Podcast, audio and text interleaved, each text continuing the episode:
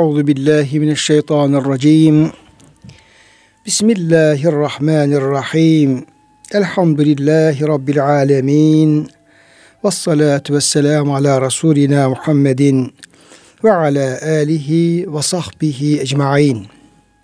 Çok değerli, çok kıymetli dinleyenlerimiz, yeni bir Kur'an ışığında hayatımız programına başlarken bendeniz Ömer Çelik, siz değerli dinleyenlerimizi Allah'ın selamıyla selamlıyor.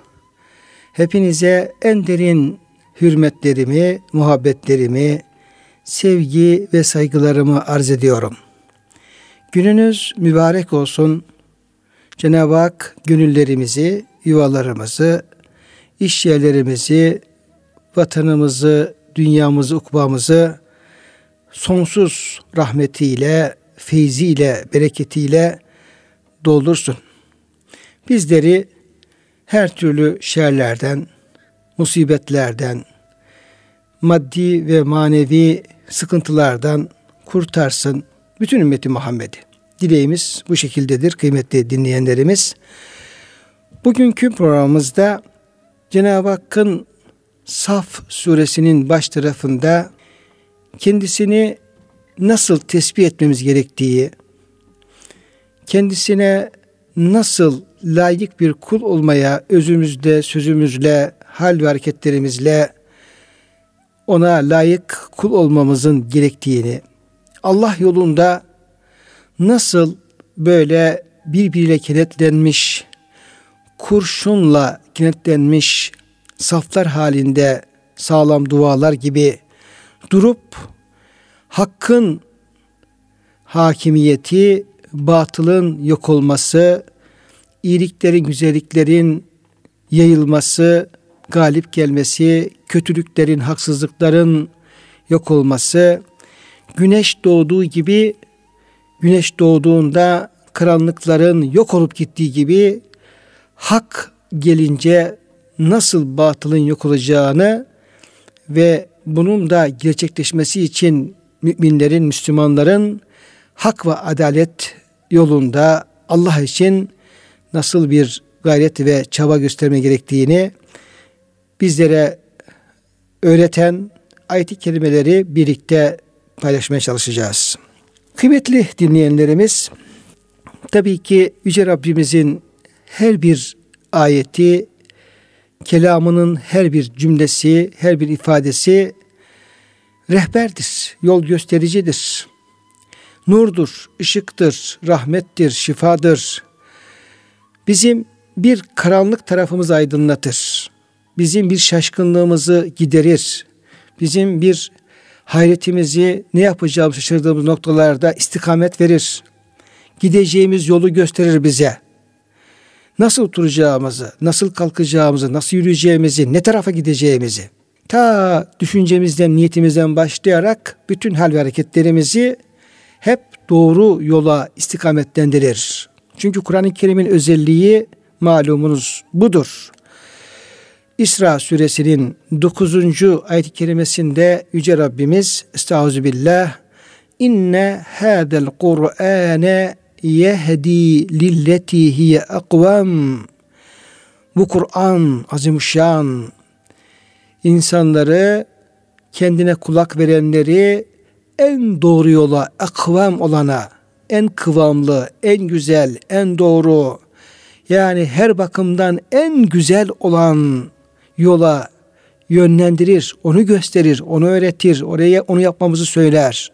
Ve yübeşşirul mü'minînellezine ya'melûne s-salihâti enne lehum ecran kebîrâ. Ve Kur'an-ı Kerim'in davetine kulak verip onun istediği gibi iman eden, Kur'an'ın haberlerini tasdik eden ve o doğrultuda yapılması gereken faydalı amelleri, salih amelleri, iyi işleri hakkıyla yapan müminleri müjdeler. Ne diye müjdeler? Allah'ın onlara büyük bir mükafat. Ecran kebira. Ecri kebir, büyük mükafat vereceğini müjdeler. Ama ahirete iman etmeyenlere de büyük bir azabının olacağını da haber verir Kur'an-ı Kerim. Dolayısıyla Yüce kitabımızın, Kelamullah'ın her bir ayeti mürşittir, mürşidedir, yol gösterir, en doğruyu gösterir. Burada bize düşen onu hakkıyla öğrenmek, ona hakkıyla kulak vermek, onu hakkıyla anlamaya çalışmak, ezberlemek, muhafaza etmek, yaşamak, anlatmak ve Kur'an'ın hidayetiyle hidayetlenmek. Cenab-ı Hak hepimize bunu e, müyesser kılsın, hepimizi muvaffak eylesin. Bir hafız cemiyetinde oraya gelen e, bir makam sahibi kardeşimiz yeni hafızlığa başlayacak olan talebelere, onların velilerine, anne babalarına, katılımcılara böyle Kur'an-ı Kerim'le ilgili bu şeyleri bir koro halinde bizlere e, böyle yüksek sesle okuttu, ezberletti. Kur'an-ı Kerim'le ilgili olarak biz dedi, şu vazifelerimiz vardır. Ey talebeler, ey veliler, ey Müslümanlar, Allah'ın kelamını öğrenmek, bu açıdan onu güzelce okumak, tecvidiyle, bütün e, güzelliğiyle okumak, onu ezberlemek, anlamak, yaşamak, anlatmak, hayatı Kur'an'a göre istikametlendirmek. Onun için e, Efendimiz Aleyhisselam buyuruyor ki, Kur'an, Allah'ın kelamı öyle bir kelamdır ki, yerfa'u bihil kavme, Allah o Kur'an sayesinde bir kavmi, bir toplumu yüceltir. Rifat, yükseklik verir, izzet verir, şeref verir, paydarlık verir, hükümranlık verir. Ve yada'u bihil aharine, bir başka toplumu da yine Kur'an sebebiyle değerlerini düşürür, zillet içine bırakır. Yani Kur'an'ı terk ettikleri için, yani Kur'an'a tabi olanları yüceltir. Kur'an'ı terk edenleri de Allah e, alçaltır. Bu bakımdan e, bu çerçevede kıymetli dinleyenlerimiz, Yüce Rabbimizin ayetlerine hep birlikte kulak vermeliyiz. Surenin, Saf Suresinin birinci ayeti kerimesi, Sebbaha lillahi ma fis semavati ve ma fil ardı ve huvel azizul hakim diye başlıyor. Bu sure Müsebbihat surelerinden birisidir. E, Sebbaha sözüyle e, başlamaktadır. Ve e, burada tesbih, Cenab-ı Hakk'ı tesbih etme, ama bu tesbih vazifesi e, teşmil ediliyor. Sadece bir e, insanın veya Müslümanların tesbihinden bahsetmiyor Yüce Rabbimiz. Sebbaha lillahi ma fis semavati ve ma fil ard. Göklerde, yerde olan her şey Allah'ı tesbih eder. Öyle bir şey ki bu tesbih, yani Allah'ın o varlıklara verdiği bir görev, bir özellik, bir içgüdü, bir kabiliyet. Yani hiçbir şey Allah'ı tesbih etmeden duramaz. Her şeyin böyle bir Allah tarafından e, kendine verilmiş olduğu bir özellik vardır. Ve o özelliği e, gereği Allah tesbih eder. Yani canlı, cansız, cemadat, nebatat, güneşler, aylar, yıldızlar. Başka bir ayet-i kerimede şöyle buyuruluyor. İsra Suresinin kırk dördüncü ayet-i kerimesinde Tüsebbihu lehus semavatu seb'u vel ardu ve men fihin. Gökler, yedi kat gök, yer ve içinde bulunan herkes, her şey Allah'ı tesbih eder. Ve in min şeyin illa yusebbihu bihamdihi. Yani sizin bildiğiniz, bilmediğiniz evrende, kainatta her ne şey varsa Allah'ı hamd-i tesbih eder. Hem onu över, hem onu tesbih eder, tenzih eder, ona kulluğunu arz eder. Velakin la tefkahûne tesbihahum. Ama siz onların tesbihini, pek çoğun tesbihini anlamazsanız, anlamazsınız, anlayamazsınız. İnnehu kâne halîmen gafûrâ. Allah çok halimdir, çok sabırlıdır. Ceza vermekte e, acele etmeyendir, çok bağışlayandır. Böyle bir Yüce Rabbimiz Celle Celaluhu. Dolayısıyla burada bütün kainat Allah'ı tesbih ederken insanın tesbihten gafil olması, Allah'ı Sübhanallah gibi, Sübhanallah ve bihamdih gibi, namazdaki tesbihatlar gibi, namaz dışındaki tesbihatlar gibi Cenab-ı Hakk'a tesbih, tesbih edici sözler söylemekten e, insanın gafil kalması, gafil olması hiç insana yakışan bir durum değildir. Burada onun örneğini veriyor. Cenab-ı Hak kainatla ilgili bilgi veriyor. Kainatın işleyişiyle alakalı bize bilgi veriyor. Çünkü sebbah kelimesinde hem tesbih anlamı var hem hareket anlamı var. Bir dönme, yüzme e, anlamları var. Kainattaki harekete, işleyişe dikkat çekiyor ve kainattaki düzene dikkat çekiyor. Kainattaki tevhide dikkat çekiyor. Bu kainatın bir sahibi var, Rabbi var. O da Allah Celle Celaluhu. Ve bu bütün müştemilatıyla kainat hep Allah'ın emri ve iradesi e, doğrultusunda ve çerçevesinde hareket ediyor. Bütün bunlar içerisinde yeryüzünde bir kısım gafil insanların, cahil, gafil, münkir, kafir, münafık, kendisini bilmez bir kısım böyle e, kişilerin Allah'ı tesbih etmemesi, Allah'tan uzak kalması, Allah'ı terk etmesi, Allah'a yüz çevirmesi falan bunlar bir anlam ifade etmez aslında. Yani bunlar Allah'a hiçbir zarar veremezler. Allah için bunların bir ehemmiyeti aslında olmaz. E, çünkü bütün kainat Allah'a tesbih ediyor. Hiç bütün varlığın, bütün kainatın kendini tesbih ettiği, kendini hamd ettiği ve e, bizatihi, zat itibariyle hamid olan, mahmud olan, övgüye layık olan Allah hiç böyle falan filan beni e, tesbih etmiyor, zikretmiyor diye buna aldırış eder mi? Veya o insanların bu gafleti Allah'a bir zarar verir mi? Allah'ın ihtiyacı olur mu? Haşa, böyle bir şeye ihtiyaç yok. Dolayısıyla insan burada biz şu mesajı alıyoruz. Madem ki kainat Allah'ı tesbih ediyorsa ben haydi haydi zaten varlığım, bedenim, ruhum, benim iradem dışındaki bütün varlığım Allah tesbih halinde. Elim, ayağım, hücrelerim, hareketleri, damarlarım, kanın akışı, Ee, diğer e, biyolojik e, bedenimin işleyişi ve hareketi zaten tesbih halinde. Burada kendi iradem doğrultusunda eğer ben tesbihten uzak kalıyorsam bu benim için bir ardır, bir e, eksikliktir, bir noksanlıktır. Yani hiç olmaması gereken bir şeydir. Dolayısıyla o gafletten kişinin hemen kendini kurtarıp e, kainattaki bütün varlıkla beraber o tesbih cümbüşüne, zikir, secde cümbüşüne kendisini katmak suretiyle o büyük manevi e, zevke dahil olması lazım ve ondan da nasibini alması lazım.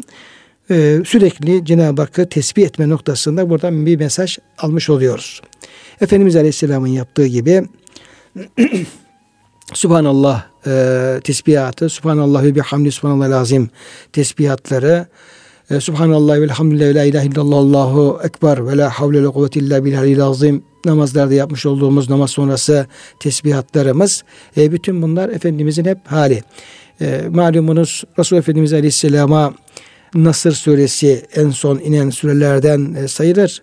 İzâ câe nasrullahi vel fethu ve ra'ayten nâse suresi geldiği zaman sen işte Allah'ın yardımı ve fethi geldiğinde, insanların bölük bölük Allah'ın dine girdiğini gördüğünde fesebbih bihamdi rabbike ve estağfirhu innehu kâne tevvâbâ. Artık bundan böyle daha fazla Allah'a tesbih et, daha fazla Allah'a hamd et, Allah'a istiğfar et, tövbe et. Tesbihini, istiğfarını, tövbeni, e, hamdini artır diye ayet-i kerime geliyor. Çünkü Cenab-ı Hak tövbeleri kabul eden, E, kulun bağışlama dileğine cevap veren, onu bağışlayan bir Allah'tır. Hz. Ayşe validemiz e, buyuruyorlar ki bu sure nazil olduktan sonra zaten Efendimizin Allah'a ibadetleri, namazı, tesbihi, hamdi çok olan bir insandı. İstiğfarı çok olan bir insandı. Hiçbir zaman buna uzak durmazdı. Fakat bu süre geldikten sonra Efendimizin namazları, tesbihatı, hamdi daha da arttı. Arttı diyor. Dolayısıyla bütün bu şeylerden biz ne yapmamız lazım? Kendi tesbihatımızı, kendi zikrimizi, kendi secdemizi artırma mesajını almamız lazım. Ve bir güneş yanında benim tesbihatım ne kadar? Bir taşın yanında, bir ağacın, bir çiçeğin yanında benim tesbihatım ne kadar diye bunun sorgulamasını yapmamız lazım. Yeri gelmişken yine bu tesbihatla ilgili olarak Efendimiz Aleyhisselam'ın çok güzel bir e, hatırası, hadis-i şerifi ve bir e, olay, hadise e, aklıma geldi. Onu paylaşayım. Çünkü bu tür güzel Efendimiz'den hatıralar e, ve Efendimiz'in örnek e, sözleri, davranışları bir nur gibi e, bizi aydınlatıyor, gönlümüze yerleşiyor ve bizi ibadete teşvik ediyor kıymetli dinleyenlerim. Bunları bol bol okumak lazım, dinlemek lazım, hatırlamak lazım. Çünkü insan e, duygusal olarak bu tür telkinlere muhtaçtır. Yani e, onu pek çok şey etkiler, pek çok şey etkisi altına alır. Eğer bizi etkisi alan şeyler güzel olursa duygularımız iyi yönde hareket eder, iyi yöne meyleder. Duygularımızı kötü düşünceler, kötü e, etkiler e, etkisi altına alırsa telkinler, o zaman duygularımız yanlış yollara da e, yönelebiliyor, meyledebiliyor. Şimdi e, olay Efendimizle Cüveyriye validemiz arasında geçiyor. E, Cüveyriye, e, cariyenin e, şeyidir o, ismi tasgırı diyoruz yani. E, cariyecik yani e, anlamında Efendimizin eşlerinden Cüveyriye validemiz e, bir gün Resulullah Efendimiz Aleyhisselam sabahleyin sabah namazına giderken bakıyor ki e, Hazreti Cüveyriye e, odasının bir kenarına çekilmiş, e, dizüstü oturmuş, boynunu bükmüş ve e, ibadet halinde. Efendimiz onu o haliyle bırakıyor ve namaza gidiyor. Sabah namazını kıldırıyor. Sabah namazdan sonra işrak vaktine kadar e, mescitte e, Allah'ı zikrediyor. Sahabenin sorularına cevap veriyor ve dönüp geldiğinde hala Cüveyriye validemizin bulunduğu yerde kıpırdamadan aynen o yaptığı ibadet devam ettiğini görüyor. Gördükten sonra da e, Efendimiz diyor ki, ey Cüveyriye, sen ne yapıyorsun diyor. O da anlatıyor ne yaptığını. Kendine göre bir e, şey uydurmuş. Ya peygamberine sormadan işte duyduklarından, öğrendiklerinden hareketle kendine göre bir ibadet e, benimsemiş diyelim. Orada öyle oturuyor, tefekkür ediyor, bir şeyler söylemeye falan çalışıyor. E, Resulullah Efendimiz onun yaptıklarını e, kafasına göre, tabiri caizse kafasına göre yaptıklarını tasvip buyurmuyor Allah Resulü. E, diyor ki böyle diyor, kendini yorma diyor. E, yani ne olduğu belli olmayan şeylerle, kendi kafana göre, anlaşına göre bu tür şeyler, kendini yorma. Ben sana bir tesbih öğreteyim, bir dua öğreteyim. Onu üç kez tekrar edersen aslında şu üç saatini yaptığından daha fazla sevap alırsın. Hem az yorulmuş olursun, hem daha fazla sevap almış olursun. Ve Efendimiz öğretiyor. Diyor ki şunu söyleyeceksin. Subhanallahi ve bihamdihi, subhanallahil azim, adede halkihi ve rıda nefsihi ve zinete arşihi ve midade kelimatihi. Bunu söylüyor. E bir tesbihat e, duasıdır bu. Yani Subhanallah ve bihamdü Subhanallah azim. Allah e, doksan sıfatlardan uzaktır. Onu tesbih ederim, ona hamd ederim. Ne kadar? Adede halkihi, Allah'ın mahlukatının e, yarattıklarının sayısı kadar.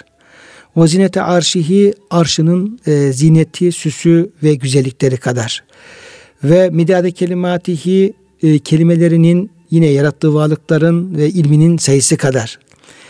Ee, ve munteha ilmihi, Allah'ın sonsuz ilmi kadar. Yani burada e, yani tesbihin yapıldığı sayı, rakamlar çok yüksek. Yani sayısız demek. Bunu diyor üç defa tekrar edersen Subhanallah ve bihamdihi, Subhanallahil azim, adede halkihi ve rıda nefsihi ve zinete arşihi ve mede kelimati dersen diyor şu üç saattir diyor uğraştığın, kendine göre uğraştığın e, işlerden sana daha fazla sevap kazandırır. Az yorulursun, çok sevap kazanmış olursun. Şimdi bu para kazanmada da böyledir. E, sizler benden daha iyi bilirsiniz. E, çünkü benim e, o ticaretle fazla bir e, şeyim yoktur. Yani ilgimiz yok e, hoca olmaması sebebiyle. Ama şimdi ticarette bazı insan iş bilemez. Sabah akşama kadar adam arkana taş taşır, yorulur, odun taşır. Sonunda alacağı bir yevmiye çok düşük olur. Ama e, aklını çalıştıran insanlar oturduğu yerden bir imzayla veya bir e, iş, e, ticari bir işlemle veya bir makam sahibi bulunduğu makamdaki yaptığı daha kolay işlerle o amelenin, o da kötü bir şey değil, o da helaline kazanıyor ama çok yorucu bir şey. Amelenin akşama da yaptığının on katını, yirmi katını kazanır. Aslında ibadetlerde de böyle bir e, özellik söz konusu olabilir. Yani doğrusu şu, doğrusu Efendimiz Aleyhisselam bize neyi ürettiyse onu o şekilde yaparsak ondan daha fazla kazanç elde etmiş oluruz. Dolayısıyla bu birinci ayet-i kerimedeki bu yerlerin göklerin tesbihatının da bize e, tesbihimizi, zikrimizi, istiğfarımızı, Allah'a kulluğumuzu artırma yönünde bir mesaj olduğunu söyleyebiliriz. Cenab-ı Hak ayet-i kerimeyi ve huvel azizül hakim diye bitiriyor. Aziz e, sonsuz kudret sahibi demektir. Yani mağlup edilemez, karşı konulamaz bir kudret sahibi. Eğer Allah kainat yaratır da benim için tesbih et, benim için dön, benim için hareket et dediyse kimse bu hareketi engelleyemez.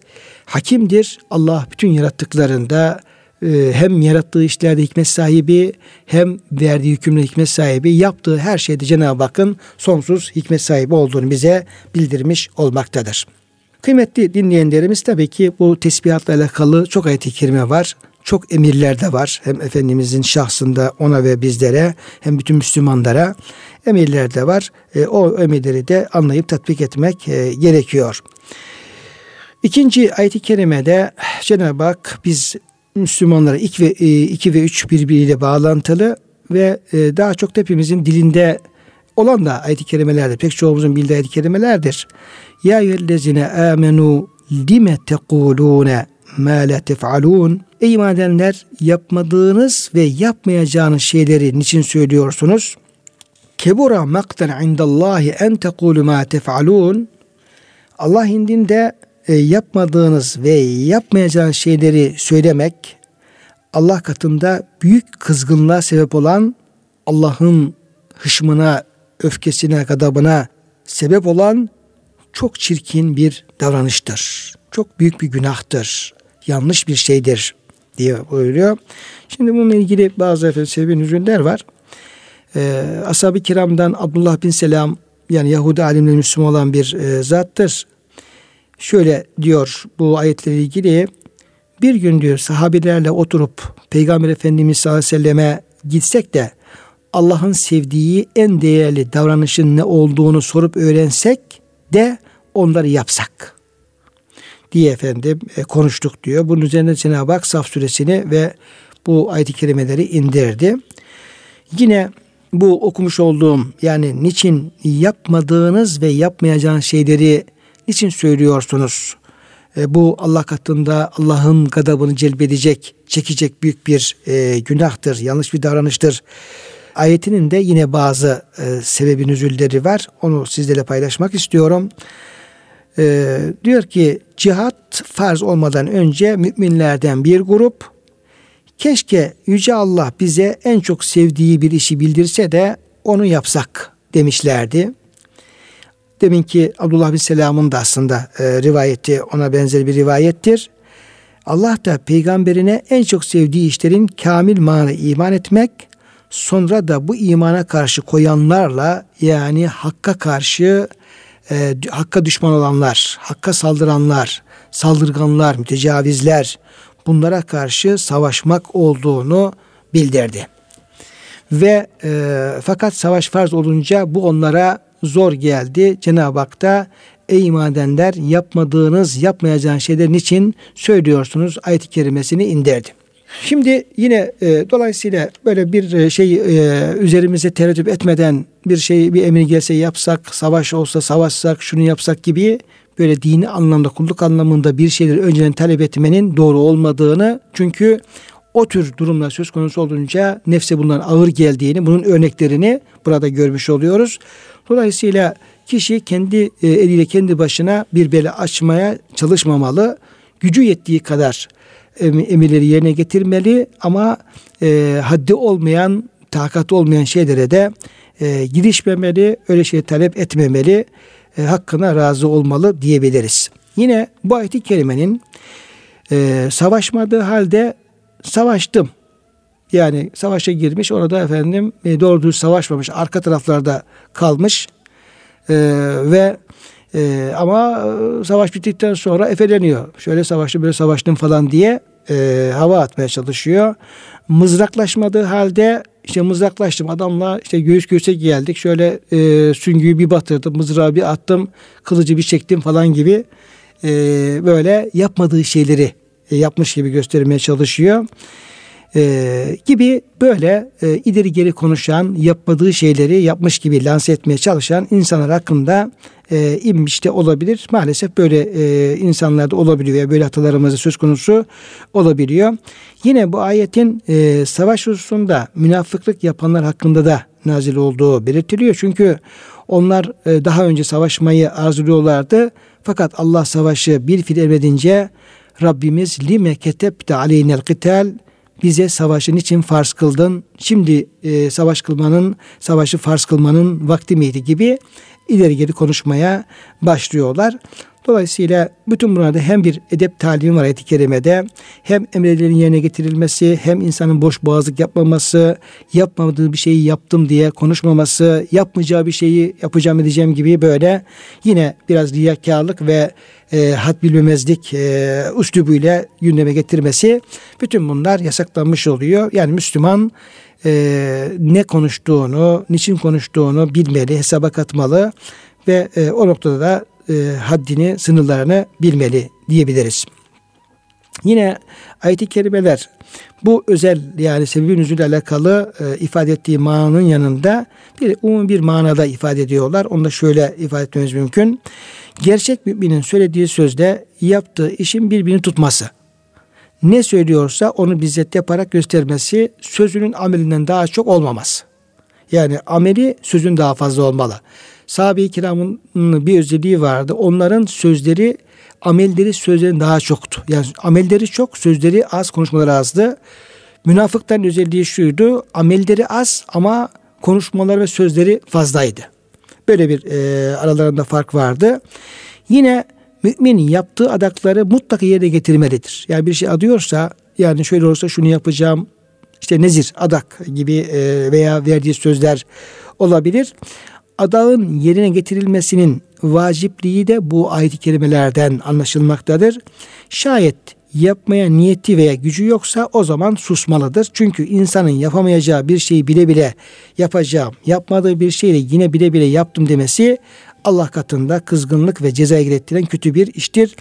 Mümin olduğunu söyleyen bir kimseye bu şekilde davranmak yakışmaz. Resulullah sallallahu aleyhi ve sellem Efendimizin böyle bir özelliğin müminin değil münafıklığın alametlerinin olduğunu bize defalarca haber vermektedir. Kıymetli dinleyenlerimiz, şunu da unutmamak gerekir ki Allah Teala'nın ikram, muhabbet, rızasına ermenin yolu e, en önemli yollarından bir tanesi onun yolunda candan ve maldan fedakarlık yapmak, nefsin arzusuna muhalefet ederek din uğrunda gayret göstermektir. E, ayet-i kerimede ya yüllezine amenüttekullâhe ve betâgû ileyhil vesîlete ve cahidû fî sebîlihi lealeküm tuflihûn buyuruluyor. Yani Allah'tan korkun, sizi Allah'a, Allah'ın rızasına, Allah'ın cennetine ulaştıracak vesileler e, edinin ve onun yolunda cihad edin ki felaha erersiniz. Yani kişinin felaha ermesinin, Allah'ın rızasını kazanmasının en önemli bir yolu olarak Allah yolunda cihat, yani e, fedakarlık, candan maldan fedakarlık yolu gösterilmektedir. Ayet-i kerimede Cenab-ı Hak اِنَّ اللّٰهَ يُحِبُّ الَّذ۪ينَ يُقَاتِلُونَ ف۪ي سَب۪يلِهِ صَفًّا كَأَنَّهُمْ بُنْيَانٌ مَرْسُسٌ Bünyanun mersus. Şüphesiz Allah bütün yapı taşları birbirine kurşunla kenetlenmiş sağlam bir bina gibi saf tutarak kendi yolunda savaşanları sever buyuruyor. Şimdi bu ayet-i kerimede e, iman edenlere e, hitap ediliyor tabii ki. Çünkü ancak müminler Allah yolunda savaşır. Cenab-ı Hakk'ın muhabbetinden bahsediliyor. Allah'ın muhabbeti her şeyin üstünde bir şeydir. Allah'ın sevgisini kazanmak, ama e, bu sevginin de Allah yolunda birbirleriyle e, omuz omuza vererek kurşuna kenetlenmiş sağlam bir bina gibi e, savaşan insanlara bu muhabbetin e, gerçekleşeceği beyan ediliyor. Dolayısıyla ayet-i kerime bize, kıymetli dinleyenlerim, e, tabii e, savaşan kardeşlerimize, askerimize, ordumuza, e, güvenlik e, güçlerimize Cenab-ı Hak e, güç kuvvet versin. Onlara bu ayet-i kerimenin e, muhtevasından e, nasipler e, göndersin. Böyle birbirleriyle gönül gönüle aralarında muhabbetleri zirvede olarak, ülfetleri olarak e, geri adım atmadan e, şehadet şerbetini içme ve Allah'ın rızasını, sevgisini kazanma niyetiyle o savaşabilmeyi Allah o kardeşlerimize iyi sırası girerse bizlere nasip eylesin. Ama burada Allah'ın savaşacak olduğunun da üç önemli hususiyeti kendine bulundurması gerektiğine bize işarette bulunuyor. Biraz askeri açıdan biraz bilgi veriyor ayet-i kerime bize. Şu imanlı ve Allah yolunda savaştıklarının şuuruna ermiş askerlerden müteşekkil bir ordu olacak. Yani orada biz burada Allah için buradayız, vatan için buradayız, cihad için buradayız. Burada ölürsek şehit, kalırsak gazi ve bu yolda olduğumuz sürece Allah bizden razı diye bu şuurda e, askerler bu şuurda olmalı. Böyle bir şuurlu asker oluşmuş bir orduyu teşkil etmemizi Cenab-ı Hak bizden istiyor. Dağınık olmayıp disiplin içinde ve düzenli saflar halinde savaşmak e, öneriliyor. Ke'ennem bunyanun mersus bu, bu anlama geliyor. Yine Cenab-ı Hak Kur'an-ı Kerim'de Süleyman Aleyhisselam'a örnek verirken ve Süleyman'a riha Süleyman'ın diyor orduları vardı. Kimden? Minel cinni vel insi ve tayri fehum yuzaun.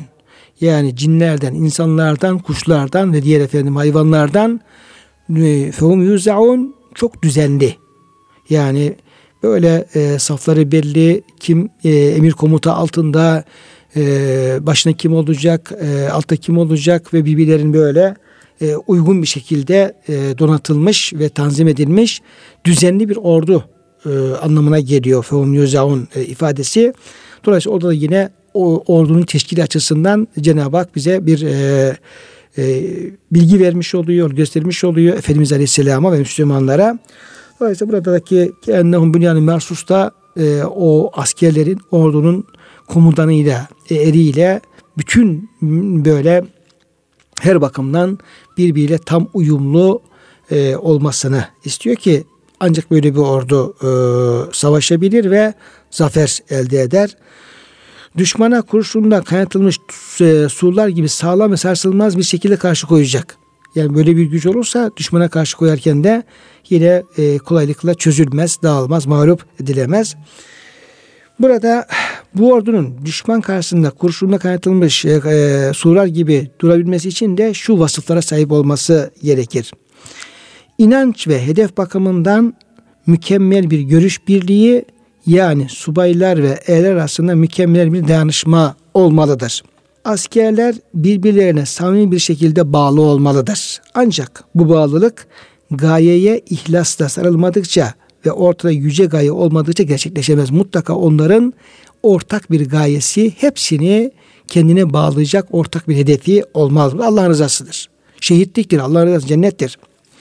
Aksi takdirde savaş gibi çetin bir imtihanda niyetlerdeki zaafların saklı kalması mümkün değildir. Dolayısıyla güven sarsıldığında askerler irtibatlarını kaybeder ve birbirlerinden şüphe etmeye başlarlar ve bu da ordunun zaafa uğramasına ve çözülmesine, dağılmasına, mağlup olmasına sebep olur. Yine e, ordu komutanıyla, askeriyle, bütün personeliyle yüksek derecede ahlak sahibi olmalıdırlar. Şayet bir ordunun subay ve erleri ahlaken zayıf kimselerse aralarında saygı ve sevgi yok demektir. Bu ahlaki zaaflar dolayısıyla da birbirleriyle kavga ve münakaşa etmekten kurtulamazlar. Allah muhafaza eylesin. Ordu mensupları arasında gaye ve hedefe duyulan arzu ve onu elde etmek için gösterilen kararlılık karşılıklı öyle bir tesir ve sinerji meydana getirir ki hiçbir güç onları yenemez ve onlar savaş meydanında kurşunla kaynatılmış duvarlar gibi sağlam, sarsılmaz bir şekilde kalırlar, çarpışırlar ve galip gelirler. Yine böyle bir ordunun galip olması için sayılan bu özelliklerin temelinde ise Allah Resulüne, yani lidere, başkana ki o zamanki e, sahabenin, oradaki orduların başkanı, komutanı Efendimiz Aleyhisselam'dı. Ona kayıtsız şartsız teslimiyet ve onun hukukunu gözetmek e, yatar. Bu önemli hususa dikkat edilmediği takdirde zafer yine büyük felaketlere karşılaşılabilir. İşte Cenab-ı Hak e, bunun gerekliliği ve sahabeye, o zamanki savaşacak olan e, askerlere bunun gerekliliğini bildirmek üzere Cenab-ı Hak iki tane örnek veriyor. Bu örneklerin bir tanesini Musa Aleyhisselam'dan veriyor. Musa Aleyhisselam, Beni İsrail ve aralarındaki e, ilişkiden e, örnek veriliyor. Diğeri de İsa Aleyhisselam'dan örnek veriliyor ve e, Musa ve İsa Aleyhisselamlar üzerinden de e, sahabe-i kirama, Medine'deki o e, topluma Allah Resulü sallallahu aleyhi ve selleme itiraz etmeksizin e, gönülden gele gele bir itaat-i itibayı onlara emretmiş oluyor. Şimdi ayet-i kerimede وَاِذْ قَالَ مُوسَى لِقَوْمِهِ hatırla diyor, e, e, hatırlayınız. Musa diyor kendi kavmine, İsrailoğullarına şöyle demişti. Lime tu'dûneni, bana niçin eziyet ediyorsunuz? Niçin benim canımı sıkıyorsunuz? Karşı geliyorsunuz. Ve kad ta'lemûne enni Resulullah aleyküm. Şunu da biliyorsunuz ki Allah'ın, e, ben size Allah'ın gönderdiği bir elçiyim. Yani benim Allah'ın peygamberi olduğumu da biliyorsunuz.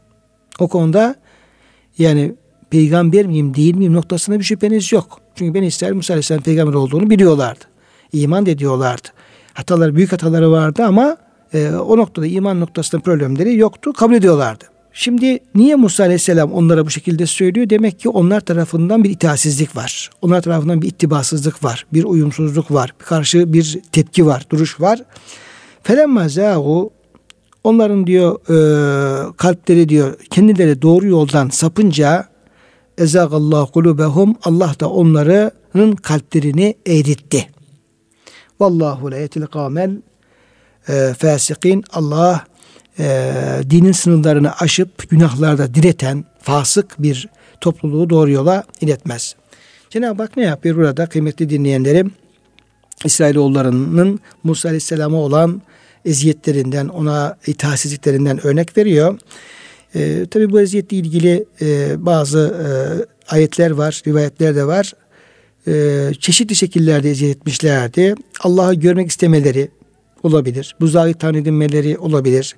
Savaştan geri durup haydi sen ve Rabbin birlikte gidip savaşın, biz burada duruyoruz, gelmiyoruz, savaşa gelmiyoruz demeleri olabilir. Sağlığıyla alakalı bir takım iftiralarda bulunmaları, Ahzab altmış dokuzuncu ayet-i kerimede geçiyor olabilir. Bunlar hatırlatılarak Müslümanların da Peygamberimiz Aleyhisselam'a karşı aynı hataları yapmamaları istenir. Eğer bu hususta bir yanlışlık yaparlarsa akıbetlerinin onlar olacağı, yani kalplerinin kayacağı, imana Allah korusun mahrum kalacakları ve onları pek çok musibetin, belanın bekleyeceği bildiriliyor. Şimdi Efendimiz Aleyhisselam'a baktığımız zaman Huneyn Savaşı'ndan elde edilen ganimetleri yeni Müslüman olanlara, gönüllerini İslam'a yaklaştırmak için fazla fazla, daha önce Müslüman olanlara da daha az vererek taksim ediyor Efendimiz Aleyhisselam. Efendimiz Müslümanlardan birinin bu taksimde adil davranılmadı, Allah'ın rızası gözetilmedi dediğini duyunca öfkelendi, yüzünün rengi değişti, ardından şunları söyledi. Allah ve Resulü adil davranmazsa kim adil davranır? Allah Musa peygamber rahmet eylesin, o kavminden bundan daha fazla eziyet gördü ama sabretti. Buhari, Müslim. Demek ki Efendimizin de ne yapıyor? Böyle savaşlarda, savaş esnasında, savaşlar sonra ganimetlerin taksimatında bu tür şeylerde oradaki bir kişinin imanı zayıf veya münafık insanlar tarafından eziyetler söz konusu oluyor. Bu da tabii toplumda bir çözülmeye, bir e, zafiyete sebep oluyor. Cenab-ı Hak bunları gidermek için Musa Aleyhisselam'dan ve onun toplumuna örnekler vererek bizi Allah Resulüne itaate ve ittibaya, samimi bir şekilde Allah yolunda mücadeleye sevk etmiş oluyor. Kıymetli dinleyenlerim, bu çerçevede bugün biz Saf Suresinin ilk beş ayet-i kerimini dikkate alarak hem orada e, Allah'ı tesbih, hem verdiğimiz sözlerin yerine getirme, adakları sözleri olsun, ileri geri konuşmama, amelimin sözünün daha fazla olması ve Allah'ın rızasını kazanmada da en önemli şey malımızda, canımızda Allah yolunda fedakarlığımız, bunların Allah'ın muhabbetini elde etmenin çok önemli olduğu çerçevesinde beraber olmuş olduk. Cenab-ı Hak hepinizden razı olsun. Hepinize tekrar hürmetlerimi arz ediyor. Hepinizi Allah'a emanet ediyorum.